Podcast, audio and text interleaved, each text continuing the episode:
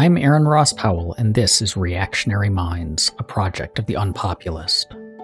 A good way to understand the appeal of Donald Trump is to talk to the people who voted for him.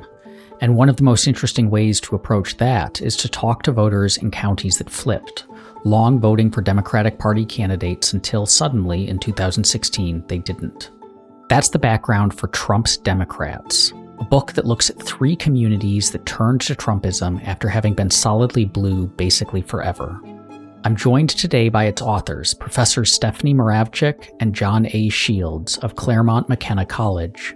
Their fascinating book explores why Trump clicked with these voters and why many of the very things that turned so many of us off about him were the very things they found so appealing. We discuss machine politics, political bosses, honor cultures, localism, and what it means to identify strongly with a narrowly circumscribed place. The story that emerges is a good deal more complex and nuanced than the easy tales we sometimes tell ourselves about us and them. Your book is part of a, a genre we have seen come out of, of the Trump years of academics and journalists going to small towns that voted for Trump sitting in diners and asking Trump voters why they believe what they believe. But I think your book is the I think the best example of that that I have come across, the one that I've certainly have learned the most from, and the one that puts the most work into really getting at the ideas motivating Trump supporters. Can you tell us a bit about what prompted this and how you approached this project?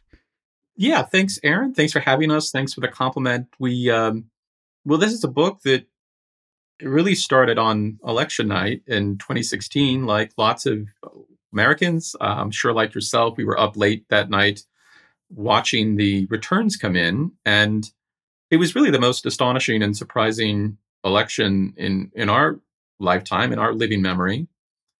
And so immediately we were really eager to to get out into the you know outside of our little academic town and and get a feel for what what had happened. And and really the in the weeks that followed our sense of surprise really deepened because we well first we discovered that there were all these obama trump counties right? So there were all these places that had been you know had voted for obama on two occasions. In fact, there were over 200 some counties that did this and then flipped for Trump. And so that itself is very surprising and unusual, especially in this age of polarization where partisan IDs and loyalties are especially sticky. But then quickly we discovered that not only had these, you know, were there all these Obama places that flipped for Trump, we also discovered that a lot of these places had voted Democrat Democratic for a very long time, you know. So many of these places had um, had a pretty unbroken record of voting for Democratic presidents, stretching back some to Reagan, some to Nixon, some much further back. In fact, one of the counties we, we ended up studying was uh, a place that had never voted for a Republican president in its history. You know, this is a county formed in the 19th century, and it's really astonishing, right? Had never voted for uh, a Republican. Uh, it's probably the it's probably you know in the Western world probably the longest streak of any polity just voting for one party and um, and so that was interesting. And then you know, and of course we're we're accustomed to thinking and talking about the the uh, Nixon Democrats in '72 or the Reagan Democrats in '84, and in um, but in some ways, in lots of ways, actually, the, the, the Trump Democrats were much more interesting. You know, I mean, the Nixon, you know, Nixon won in a huge landslide in '72, as did Reagan in '84. So it's not so surprising in those years that you get lots of democratic places that flip. You know, that's not weird.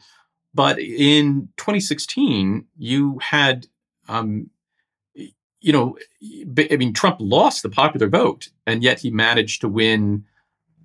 He managed to win some of the most loyal um, Democratic communities in the country, despite that. So we got we got really interested in not just a sort of red blue divide, but a divide that had opened up in blue America, and so we were curious we wanted to make sense of what had happened. You know, why, you know, in our college community, Trump is a, you know, a, a load figure, you know, a sort of proto authoritarian, um, a dangerous person.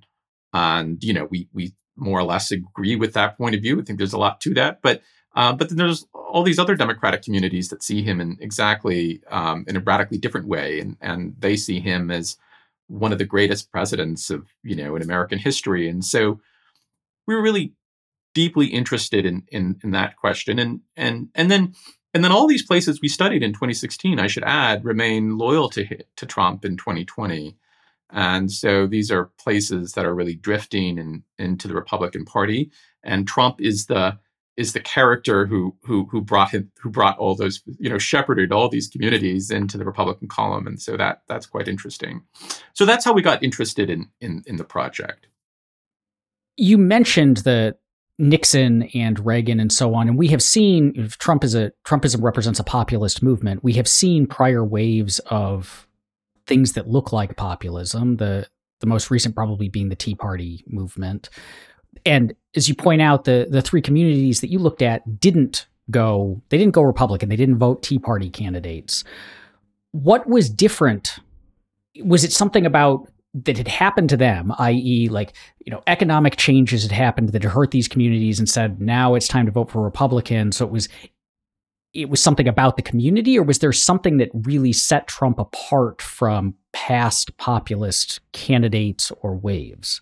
well i mean i think one piece of it is is just how deeply blue these communities were and that the tea party really emerged out of places that had some significant republican organization movement identification um, and that they, there simply weren't enough republicans on the ground to um, get attention for in most of the places, Iowa might have been a little differently, but certainly in, in Rhode Island and Kentucky, um, you know, we had one Democratic uh, sort of local level party leader say to us in, in Rhode Island, we were asking him about his relationship with Republicans. He said, I don't know any Republicans in this town. Like, I don't think there are any.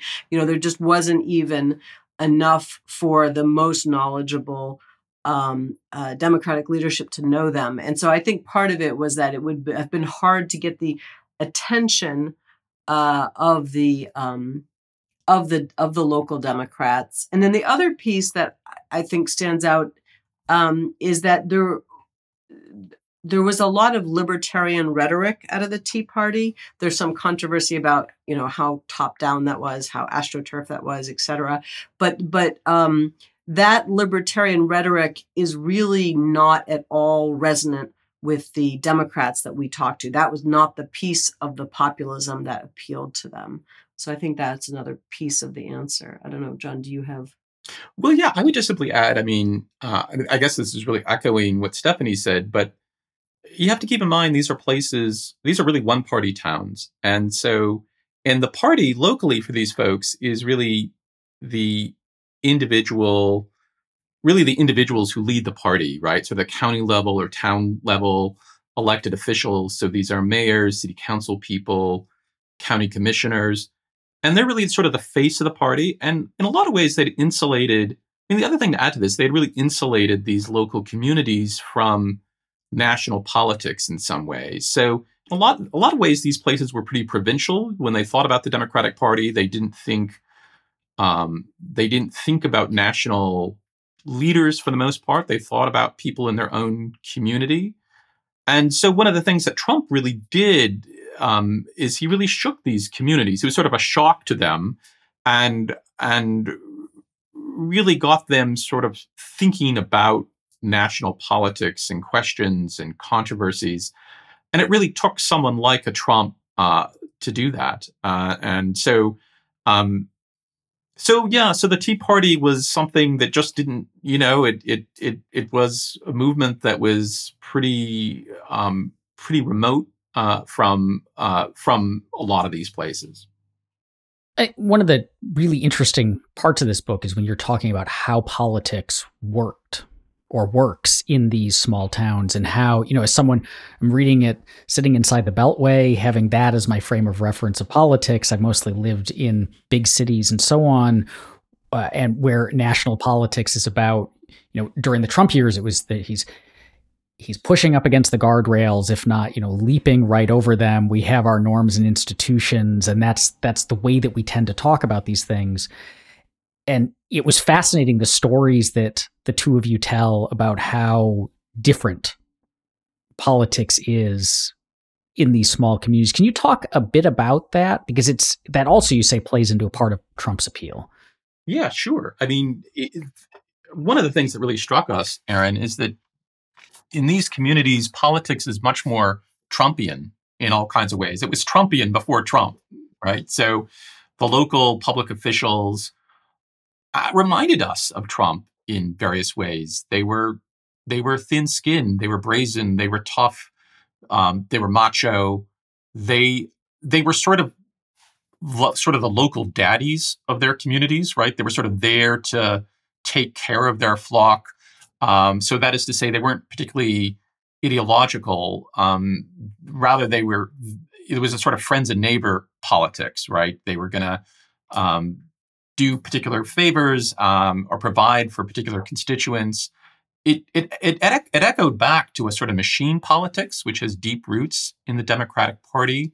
So politics in these places weren't very ideological, really. You know, they were much more boss centered, right? Uh, they were about, you know, um, um, they were really about um, providing for and taking care of local constituents, and so political leaders were expected to um, to to do favors for their constituents. Um, and so we saw all of this in all kinds of ways. Maybe Steph wants to just jump in and you give some examples of to give some flavor and feel for some of these these characters. Yeah, there were um, in all three of the places in um, this town in Rhode Island, this uh, city in Iowa, and this um, county in, in eastern Kentucky, there had been a strong boss politics, and and um, perhaps most uh, strong in Kentucky, which these little rural counties are often dominated by uh, these people called judges. They're not judicial figures; they're executive count. They're county executives essentially, um, and uh, they uh, there was a man in the county that I was looking at uh, who had held office almost continually for about 30 years. Um, when I arrived there, uh, you know, during the Trump administration, he had been out of office uh, due to the fact that um, he had been brought up on federal charges in a votes for gravel scheme. Uh, this was um, after about some 30 years of office. The county had fallen on hard times. And so the main way that he was able to show his friendship to voters was by providing loads of gravel to them at county expense. And so a lot of these people live on little sort of far flung farms in this rural district. And uh, they they need to have little roads that connect their farmsteads to the main sort of public arteries, and they need to be constantly refreshed with gravel. And he was dumping loads of gravel before, um, you know, in the months leading up to an election and uh, and so the uh, the feds came after him, and he um, he he uh, pled. I mean, he had to deal with them basically that uh, that he would not be, you know, he'd go, you know, sort of uh, be be free, but that he would he pledged never again to run for office, and um, so the county sort of political imagination had been very shaped by this man's long reign. Uh, and and he was he remained a very popular, although controversial, figure in the county when I was there. Yeah, and there was echoes of this too in another town we studied, which is Johnston, Rhode Island. And on the surface, you might think it looks it would be a place with a radically different politics than Appalachia, right? It's in New England, it's a suburb uh, of Providence. Uh, but in many ways, actually, the politics was really similar. It's a very Italian American um, uh, uh, community, and they still practice a kind of old style machine politics. The mayor there is Joe Polisena. He rules with an iron fist, and he's sort of like the he's sort of like again he's sort of like everyone's daddy, right? People go to Joe, they need something done, they need a favor. Um, sometimes they ask for things he can't deliver. Uh, so when we asked Joe about this. He said, Yeah, sometimes they'll come in, you know, my constituents and they'll ask for something off the wall. And Joe will have to tell them, gee, I can't do that. That's illegal, you know, but I can I can do some something else.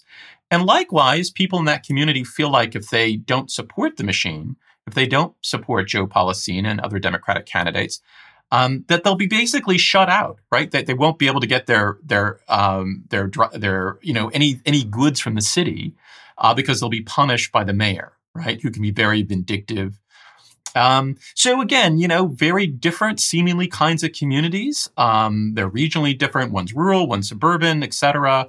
Uh, but a, a, very different um, style of politics. But it's a kind of politics that used to dominate the Democratic Party. And we sort of forget about it in college towns and big urban cities because we've cleaned up this kind of politics, right? We want something, uh, we want a politics that's more policy oriented, um, uh, a politics without nepotism, uh, without uh, wheeling and dealing and this sort of favoritism.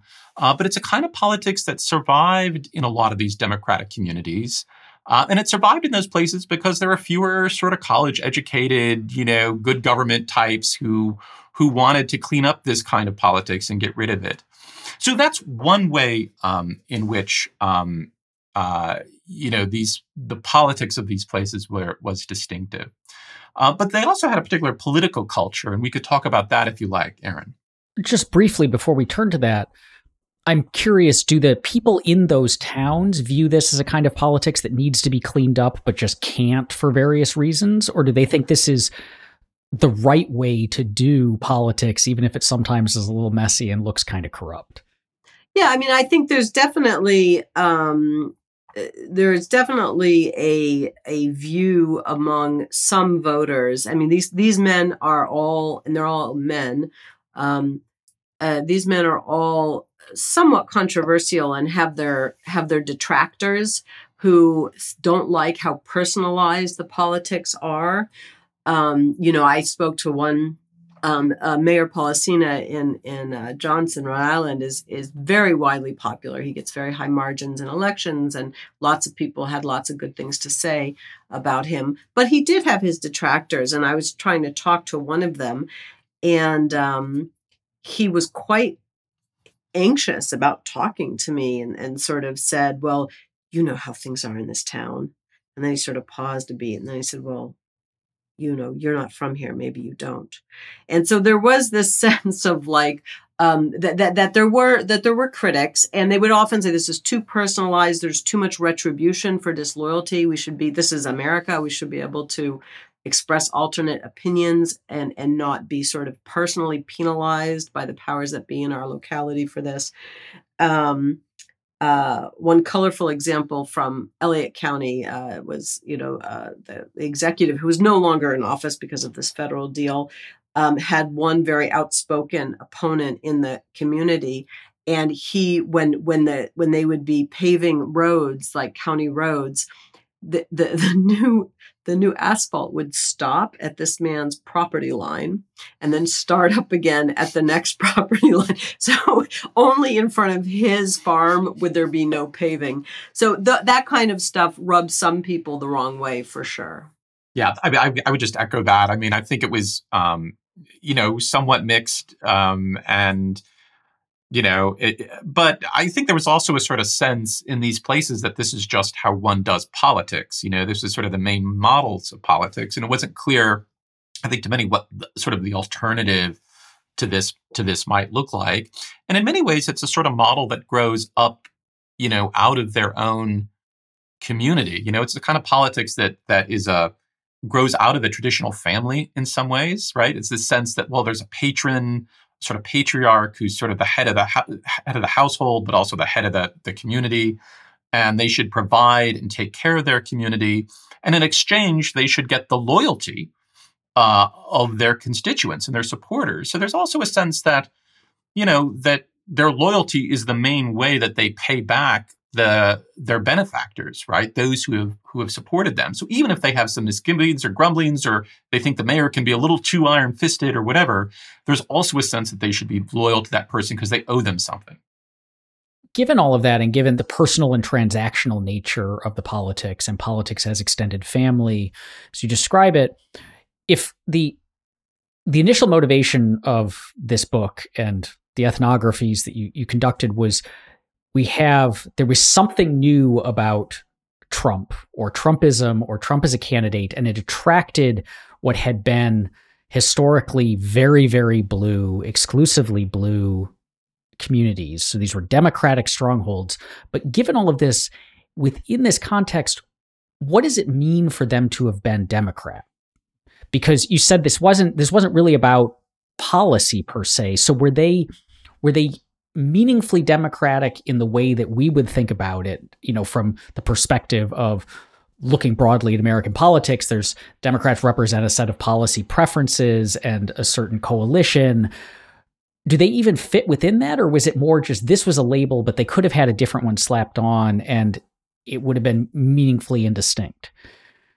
Yeah, I mean, I think one thing that that became very clear was that because of the relationships with these sort of party elites in their local community and and that that the party the what the party meant meant relationships with these local party leaders and what they understood democrat to mean had been very much reflected uh, uh, or, or you know filtered through these local party leaders uh, they uh, a lot of their i would say social cultural um, ideas were quite conservative and some of them made a point of saying i'm a i'm i'm a democrat and i'm a conservative. And um, so for uh, example on we met a um, a woman in Rhode Island who was from a deeply political family. Herself had been a local level sort of low local level political leader, so not someone who was out of touch or disengaged at all. Um, and she talked about her eh, the, the revelation that the Democrats were pro-choice, and for her this was kind of a shock. She had to wake up to this fact because she herself and her family were fierce Democrats. She had been told since she was a child that if the Republicans get into power, we'll all starve. And it was that kind of rhetoric we heard from a lot of people. Um, but she was also from this deeply Catholic, church going, mass going family. And she said she would go to Mass and see her elected local leaders also taking communion. And it never crossed her mind that these people uh, would not be pro life. And so, um, on a lot of the social cultural issues, um, th- there was a um, uh, in in Elliott County, which was very rural. The, the issue, a lot, one big issue had to do, of course, with guns and the Second Amendment. All the Democrats were very pro Second Amendment in Elliott County, and it never, they, they, you know, they they didn't feel a sense of cognitive dissonance um, because the party was so locally. Um, their understanding was so local. Yeah, it's good. And and as Stephanie suggested too, I mean, they do have in some ways they do have a sense that I mean, you know, as Steph mentioned, I mean, they have a sense that Republicans are the party of the rich. Um, so that sort of resonates with what a lot of Democrats might say about the Republican Party and have said for a long time. Um, but it's a very sort of class bound, you know, sort of New Deal Democratic sense of the parties. And so, um, and indeed, you know, I mean, in some of the restaurants in these towns. You we you know there it was not uncommon to find pictures of JFK or FDR. Um, so they had a sense those were sort of the, the patron saints of the party. They did have a sense that there was um, that they were part of something larger than their own local particular community. Um, but as Steph mentioned, I mean, they didn't. It's true. I mean, they, it's sort of like the culture wars were this thing that was sort of blowing beyond their their own you know their own local local lives and they didn't have a sense of where the parties landed on guns or abortion or um, those kinds of questions and that that surprised us you know that was that was interesting.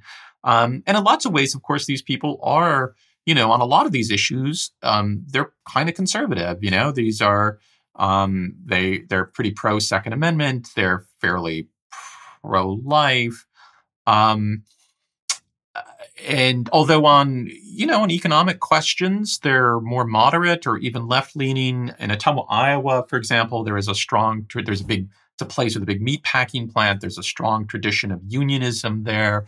So basically, it's sort of like you know if you froze the northern you know the the, the Democratic Party in the North in like 1960 and took a peek at it.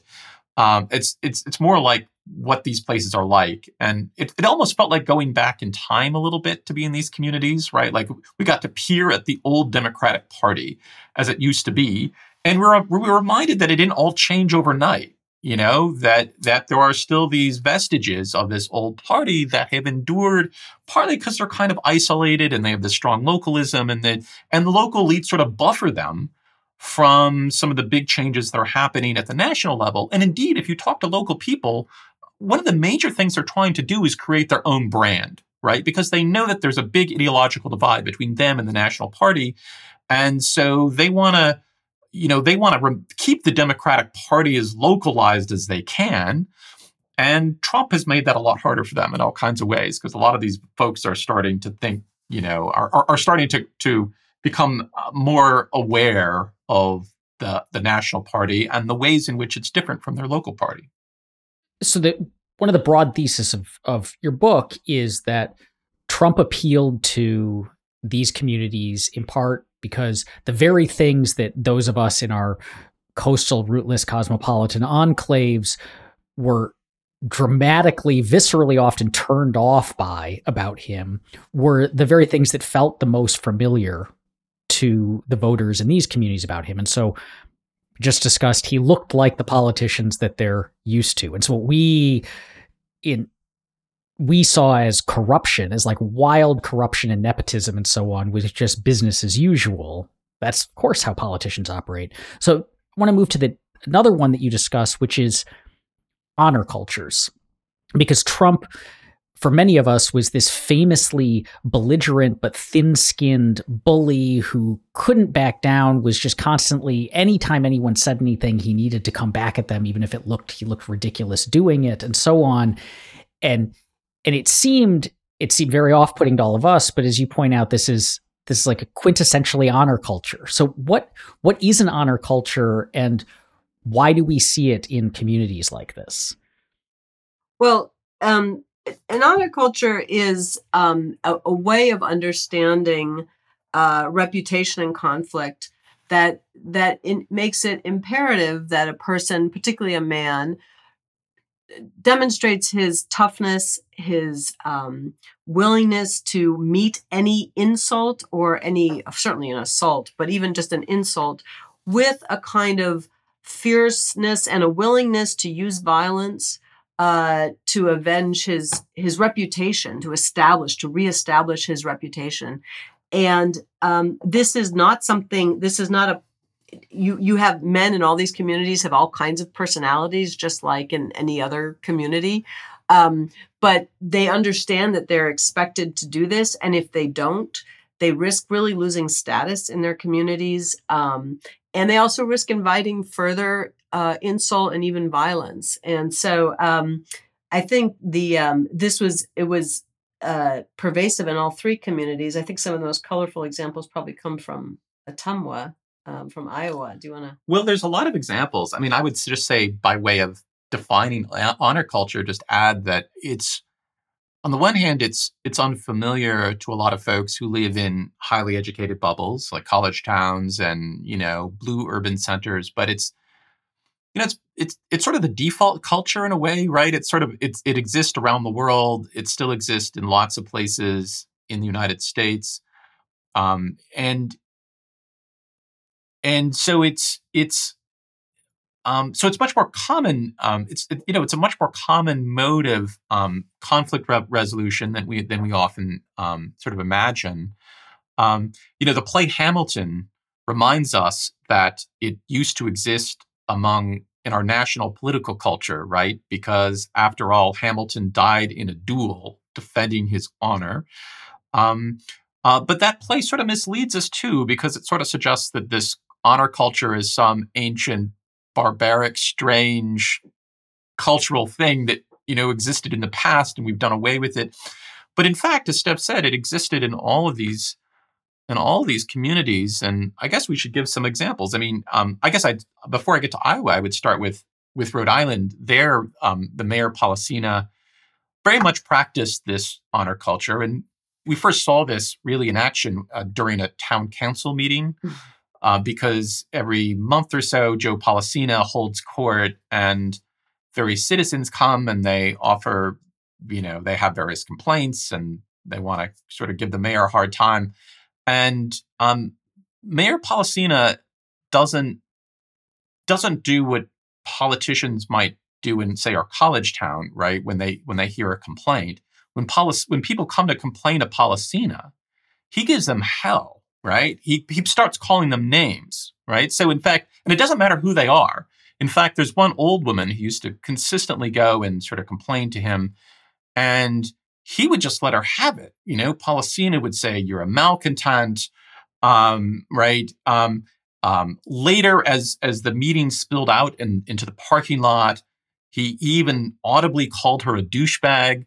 Um, so he's, um, you know, he doesn't mince words. And when we asked him about this, we said, Joe, you know, what are you doing? You know, why why are you why are you so rough with these constituents, right? Why can't you um, you know, why can't you do what Michelle Obama does, right? Or, or suggest, right? She said, when they go low, we go high. Uh, why can't you take the high road? Um, and his response was very telling. He says, no, I can't do that. If I do that, they're just going to roll over me, right? It's going to show my weakness. They're going to take advantage of me. And so he said, look, I have to be a street fighter when it comes to politics. I have to be tough right? Because that's the only thing that people understand, right? Is strength. And we saw this again, as Steph suggested, in in, in Ottumwa. There, um, a fight nearly broke out at a local Democratic county meeting between uh, a county commissioner who supported. This is back in 2016 during the primaries. So the county commissioner was a guy named Jerry Parker. He supported Hillary Clinton and there was a guy named Alex Stroda who was on the other side, and they were fighting over who to endorse. And it nearly came to blows, right? It was basically, you know, um, there was a belly bump, uh, but not a not an actual fight.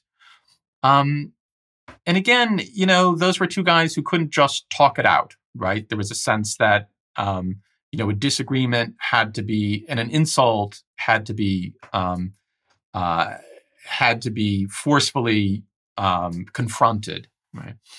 Um, so that was sort of normal in these places, and that's um, that's also how Trump operates, right? For Trump, you're either a strong person or you're a weak person, and that's how um, that's how he divides the world. And nationally speaking, you know, some of the candidates that gravitated toward Trump early also shared some of that honor culture. I mean, you think about, you know, guys like Rudy Giuliani or Chris Christie, you know, they too have some of that in them. Um, and um, so yeah, so that's that's a flavor for for this culture. So to sum up too, I guess the final thing we'd say is that, you know, Trump, I think you you said this well, um, uh, Aaron, but you know, Trump to us, to people in our community, Trump seems like he's he's pathologically thin-skinned. You know, he's and maybe he is, right? I'm sure Trump has all kinds of personality disorders. But that's not how it's necessarily read in the communities we studied. To them, his behavior is totally normal. Right? It's totally normal, right? Of course, of course you punch back. Of course you don't let things roll off your back, right? Um, that's not how politicians behave in their communities. And so he doesn't seem weird, right? Even if he is on some level, right? Even if he does have all kinds of personality disorders, which I'm sure he does, it doesn't read quite that way in these places. Was there a sense because you had you're you're conducting these interviews after Trump has been in office for a bit, so they've they've gotten to see him not just in the bluster of a candidate, but actually as the leader of the free world. The disconnect between how they perceive him and how he is perceived elsewhere. So, for example, you you quote a handful of people about this. He's a tough guy, and so one one guy, and I'll just I'll just read the quote.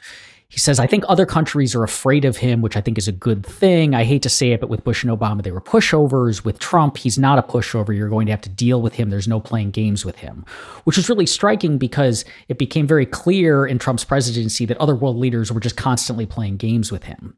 that they they saw this they saw his thin skinness his reactivity his susceptibility to flattery and they just manipulated the hell out of him and so no one really was they were maybe afraid of him in the sense that he was a loose cannon but they weren't afraid of him as a tough guy that they had to take seriously. Were the communities aware of that disconnect of how he was perceived on the world stage? No i, I think i think that the the idea of a, a a leader that might speak quietly and carry a big stick just doesn't um, make a lot of sense to them. And uh, and so in their own um, in their own sphere of um, of understanding the, the the way that you make people understand that you will not be messed with is through this sort of thin-skinned response is this kind of machismo. And and so i think that they that that was you know how they understood um, i was at a church service in kentucky and um, and the minister there was trying to get the uh, uh, the the churchgoers to um, take be more assertive in their faith. And he said you know growing up my brother my big brother always taught me basically he meant in in the context of um, of uh, working at a job site like a construction site uh, don't back up never back up and and that was seen as sort of a deep truth uh, that had a- application in all realms of life uh, and i think so when they heard trump making those sounds um, you know it's a pretty high level it's a pretty um, policy wonkish person who could then read and, and, sort of trace actually what what what the consequences might have been, which which you were just alluding to. Um, I, and I don't think they they were they, they understood that he was he was doing the script correctly. Yeah, I think it's impar- it's important to bear in mind that what's happening here is a kind of identity politics. So when they see a candidate like Trump who behaves in ways that that are familiar to them, uh, in ways that they might behave, in ways that their leaders might behave, it signals to them that this candidate is one of them, you know, and that's how most that's how most uh, voters um, behave, right? They don't they don't think very systematically, for the most part, uh, about politics or ideology. Really they're interested in candidates and whether to, and the extent to which they they they feel some sorts of uh, a social proximity to them. And the closer they feel to them the more they feel like they can trust them right and so uh, i think uh, the people we talk to just have a sense that trump because he seems familiar because he seems trustworthy he'll do the right thing in these in these you know um, on the international stage in these in, in these contacts that are sort of really removed from um, from their from their knowledge or expertise. And uh, so, you know, I mean, you know, like my so so in that way, they're really different from sort of the wonky people, you know, one might meet in D.C. who are pulling their hair out because Trump is is getting rolled, you know, by China and Putin, et cetera. One of the other things that gets characteristics of Trumpism, and, and it was certainly present throughout Trump's campaign, was nationalism and then what looked like often racist dog whistles, if not just quite audible whistles. And and that has seemed to be a characteristic is that Trumpism and, and Trump supporters are intensely nationalistic and often have call them racially charged views. But what you found pushes back on that, at least in some ways, and you argued has more to do with with sense of place. Can you talk about the how how sense of place plays out and what that says about, say, let's start with with nationalism as a Trumpist phenomenon? Yeah, I mean, I, I think all so all three of these were place, places we chose precisely because they represented uh, a larger group of counties mostly that had voted twice for Obama and then flipped. And we were sort of interested in part because uh, that that um, seemed to be complicating what seemed like a clear cut story of the kind of uh, sort of bigot, bigoted appeal uh, the appeal of bigotry that the Trump campaign represented. Um, and then spending time there, what really stuck out in all three of the places was the localism, and, and we've talked about some facets of that. Um, but these were all places where the the uh, where the people who lived there um, felt deeply deeply connected to their hometowns. Um, and even so much that in the Johnston, Rhode Island community uh, uh, that we were in, they had had they had long had a phrase that was Johnston first, uh, long before Trump was on the political uh, uh, landscape. Um, that there was a sense that of of belonging to each other and needing to help each other and work for the community. Um, and this sometimes uh, then resonated out to a kind of nationalistic um, uh, commitment. So, for example, in Ottumwa, Iowa, uh, where there were these strong unions, where there had been the the car industry, um, a lot of the people were very, um, you know, it, was difficult to to buy a non-American made car in Ottumwa, and and uh, that was part of their. They linked sort of Ottumwa to the to the nation in a sense, and um, uh, but in all of these places, there was that intense localism. So, for example, I was um, asking some women in Elliott County, Kentucky, uh, early on. Um, one of them mentioned that they had read um, Hillbilly Elegy by J.D. Vance. Uh, and there were some other women at, at, at the conversation that I was having, and and the the women, the other women hadn't heard of the book, but they said, "Oh, was he from Elliott? And and then the response was, well, no, because he's actually from another county that's like a couple, an hour or two away, also part of you know Eastern Appalachia. Um, in fairly indistinguishable from my eyes. But when they were told, no, no, no, not from Elliott County, from this other uh, county, they all sort of lapsed like, oh, okay, well, that's a different county. We don't know about that county. Um, so even even this um, the county boundaries of this tiny rural county really mattered to the sort of civic imagination of the residents there. Yeah, the, the other thing I'd, I'd say along these same lines is you know, when when they these are all places um, that are struggling to varying degrees and have been for quite some time. And so when Trump came around and said he was going to make America great again, what they heard is not so much that he was going to make the nation writ large great again in some, you know, in some general way. What they heard rather is that he was going to make Ottumwa great again, and Elliott great again, and Johnston great again. And so that very nationalistic rhetoric they heard in this very localized way.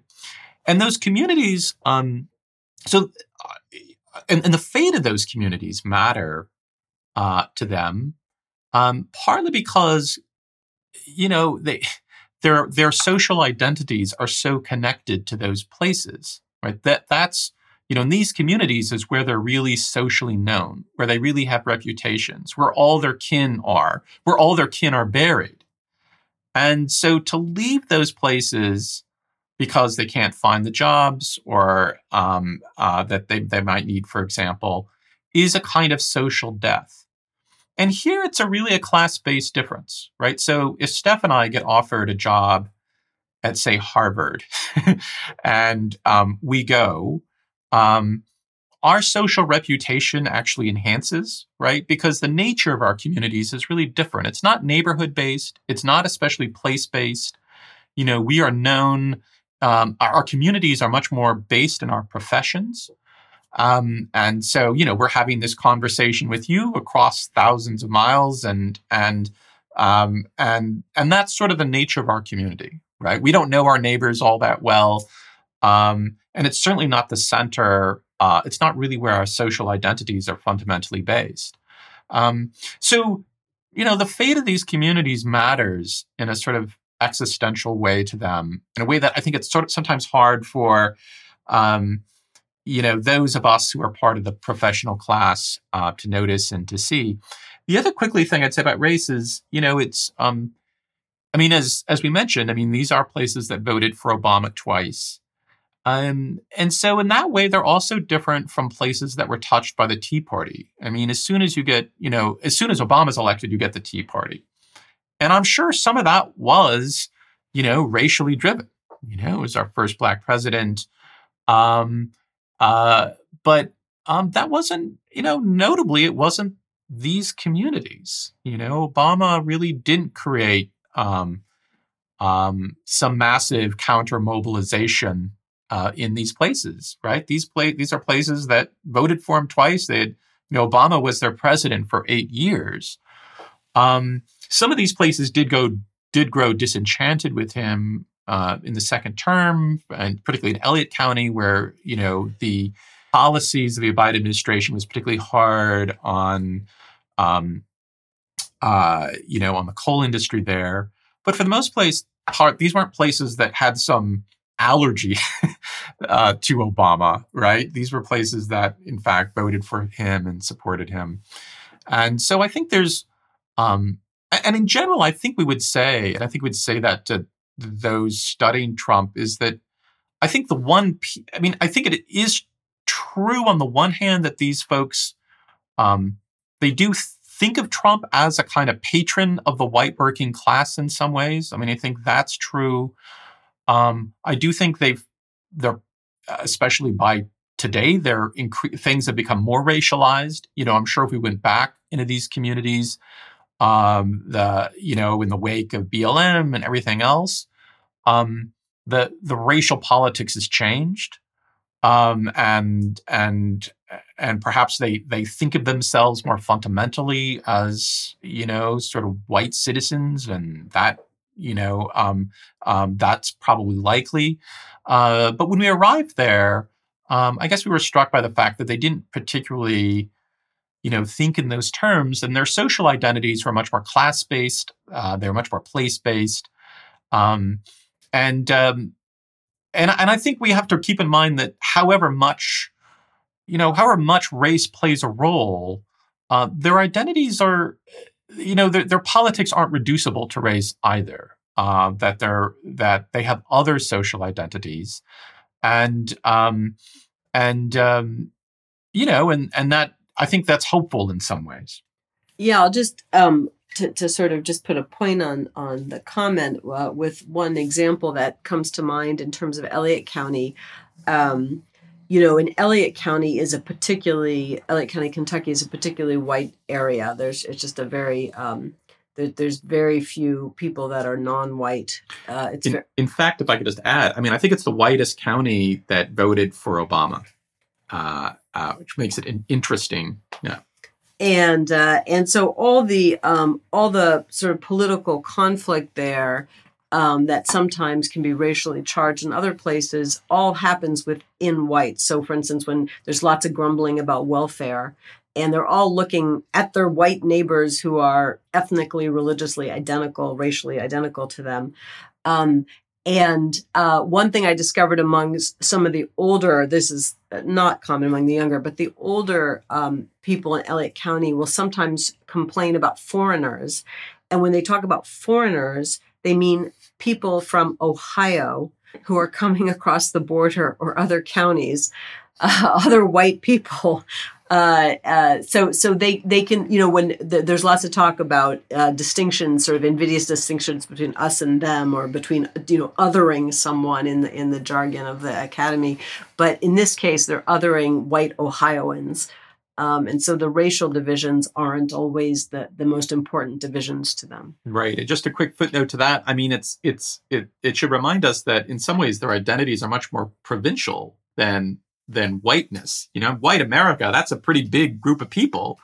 And um, it's not a it's not a for the most part, it didn't seem like that was a community they felt especially close to. And as Steph said, you know, they feel uh, they feel like their white neighbors in a neighboring county um, are in some ways outsiders, right? And and not not part of their community. The main issue of Trump's campaign, the thing that he ran on and and drove home from early on his presidency, was was anti-immigration. That was that was his hobby horse.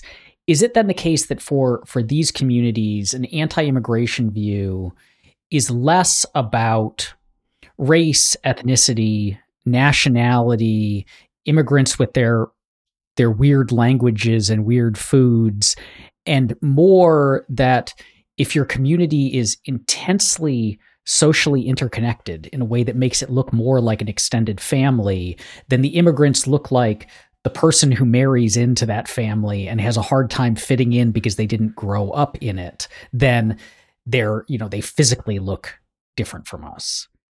Yeah, I mean, you, you could see this in, um, I think, most notably, actually, in Ottumwa, Iowa, which of the three communities we studied has the highest level of immigration, and they've come there really to work at the meatpacking plant.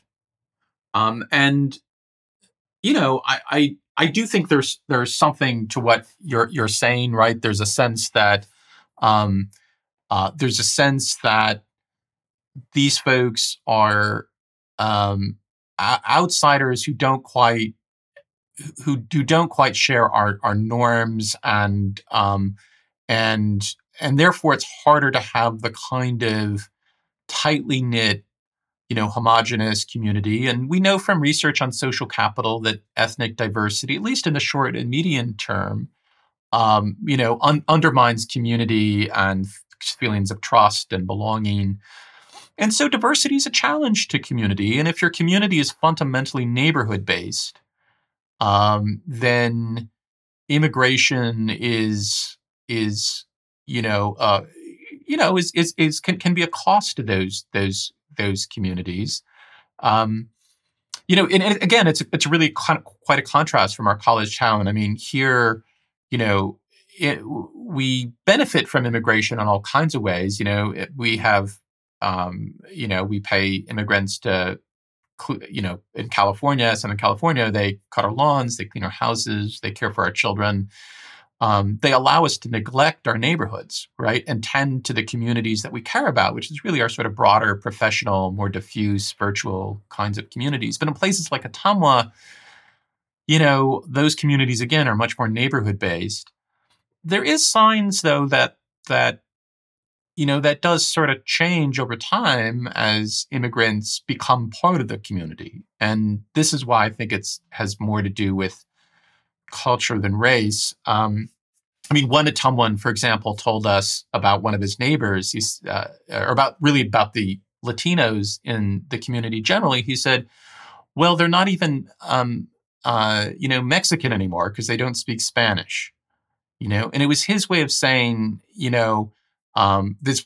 It was a sort of interesting way of saying this wasn't fundamentally about race, right? Like, um, right? They um, they may right? They may look a little different, but what matters is that they've sort of socially and culturally integrated, um, you know, in, in, in, into the community.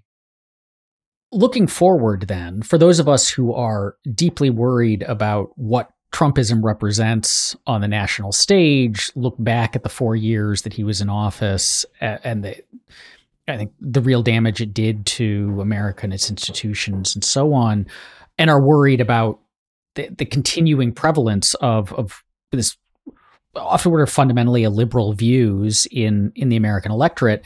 What lessons should we draw from this in terms of you know these people are speaking to genuine interest in cultural needs and affiliations and you the book is is very good at pointing out how much those of us in the the cosmopolitan cities don't understand the way that class really works. There's a there's a, a very nice line in it where you mention how much in colleges the you know the, the future generations of progressive leaders are taught lots of courses in gender and race, but very little if not if anything at all in in class and how important class is to this conversation so what what lesson should we draw from what you learned in these communities as far as understanding and and preventing some of this from turning into the kind of really dangerous liberalism that I think we all that we all fear. Well, I I think it is certainly heading that way. You know, when we were in these communities at the time, you know, it was still it was still relatively early in their romance with Donald Trump, so they were not talking a lot of crazy conspiracy theory.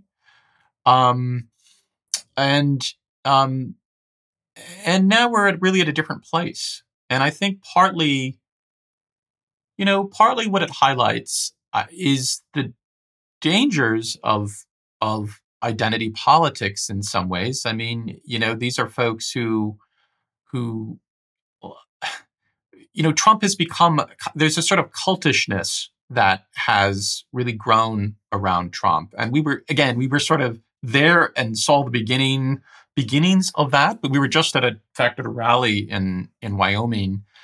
Um, and, uh, and Trump was there to to you know officially nominate Harriet Hageman, who's taking on Liz Cheney, and you know we saw lots of it. It it it was everyone was in their Trump gear, you know, like everyone had Trump T-shirts. Lots of folks had Trump flags, um, and it felt it felt if you've been to an NFL game, you know, it sort of had that feel to it, you know, like everyone's on the um, on the same same team, rooting right together, and it, um, and so, and you know, and and maybe that would be okay if the, you know, if Trump was less reckless and and um, and I think what's I, I think in many ways we're we're in this moment because of Trump's uh, you know, Trump's bad character. Not so much that he appealed to people's place based or class based identities and mobilized this other,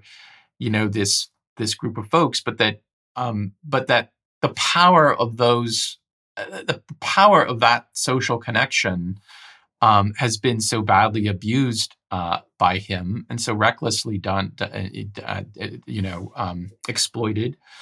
Um, so I, I think what it's uh, in a way we you know I, I think I, I think there'll be more responsible people. I hope there'll be more responsible people who will um, who will follow some of his example and leave other parts of it behind. You know, there'll be folks who will say, yes, you know, I I, I think there's responsible ways to appeal to these folks.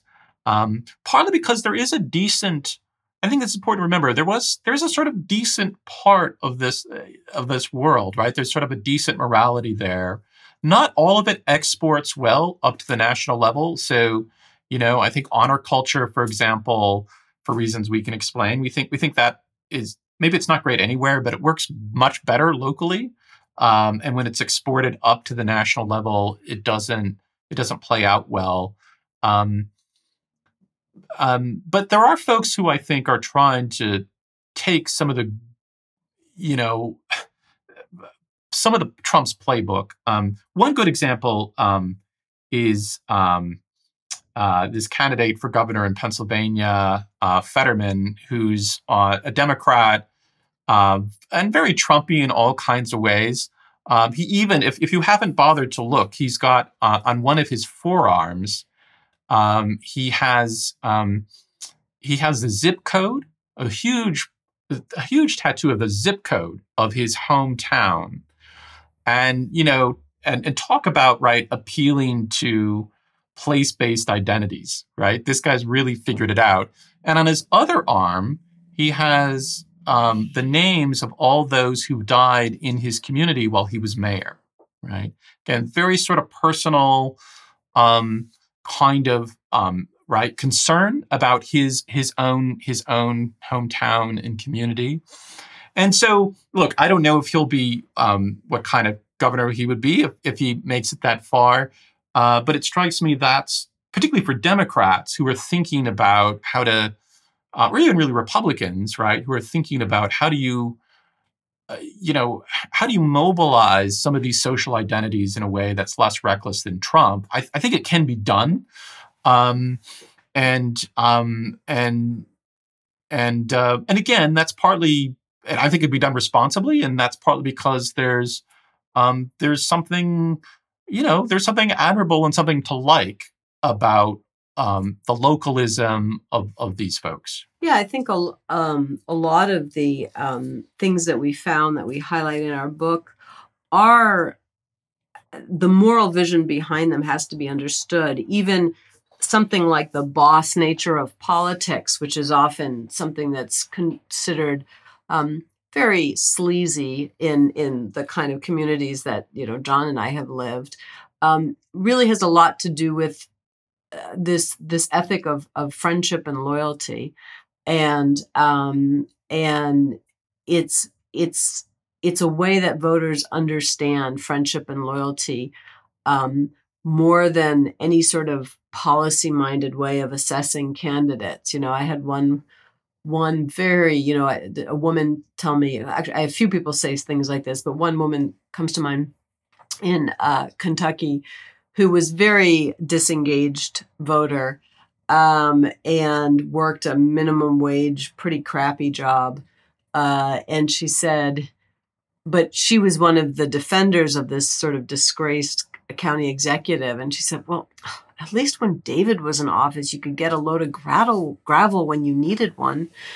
And and it was her sense of like this this was this was a true mark of friendship. This you know and um, so I think that that certainly the boss style politics, which has to do with personal loyalty, which of course resonates very large with the kind of unusually intense following that that Trump has at the national uh, level.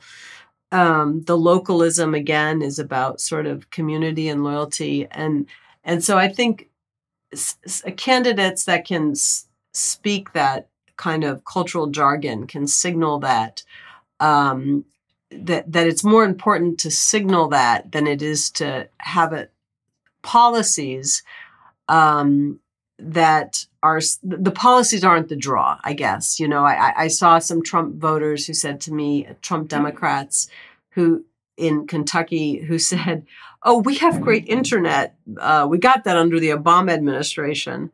Um, but there was no sense of like that that event that that they gave credit to the Obama administration for this policy that clearly helped them and they sort of giggled about. Or same with Obamacare. We saw people in Rhode Island say, oh, well, yes, I am dependent on Obamacare, but didn't give much credit. I think that what they want is a feeling of being represented by someone they can identify with and trust and and they're much more attuned to social cultural clues maybe all of us are uh, when when um, picking candidates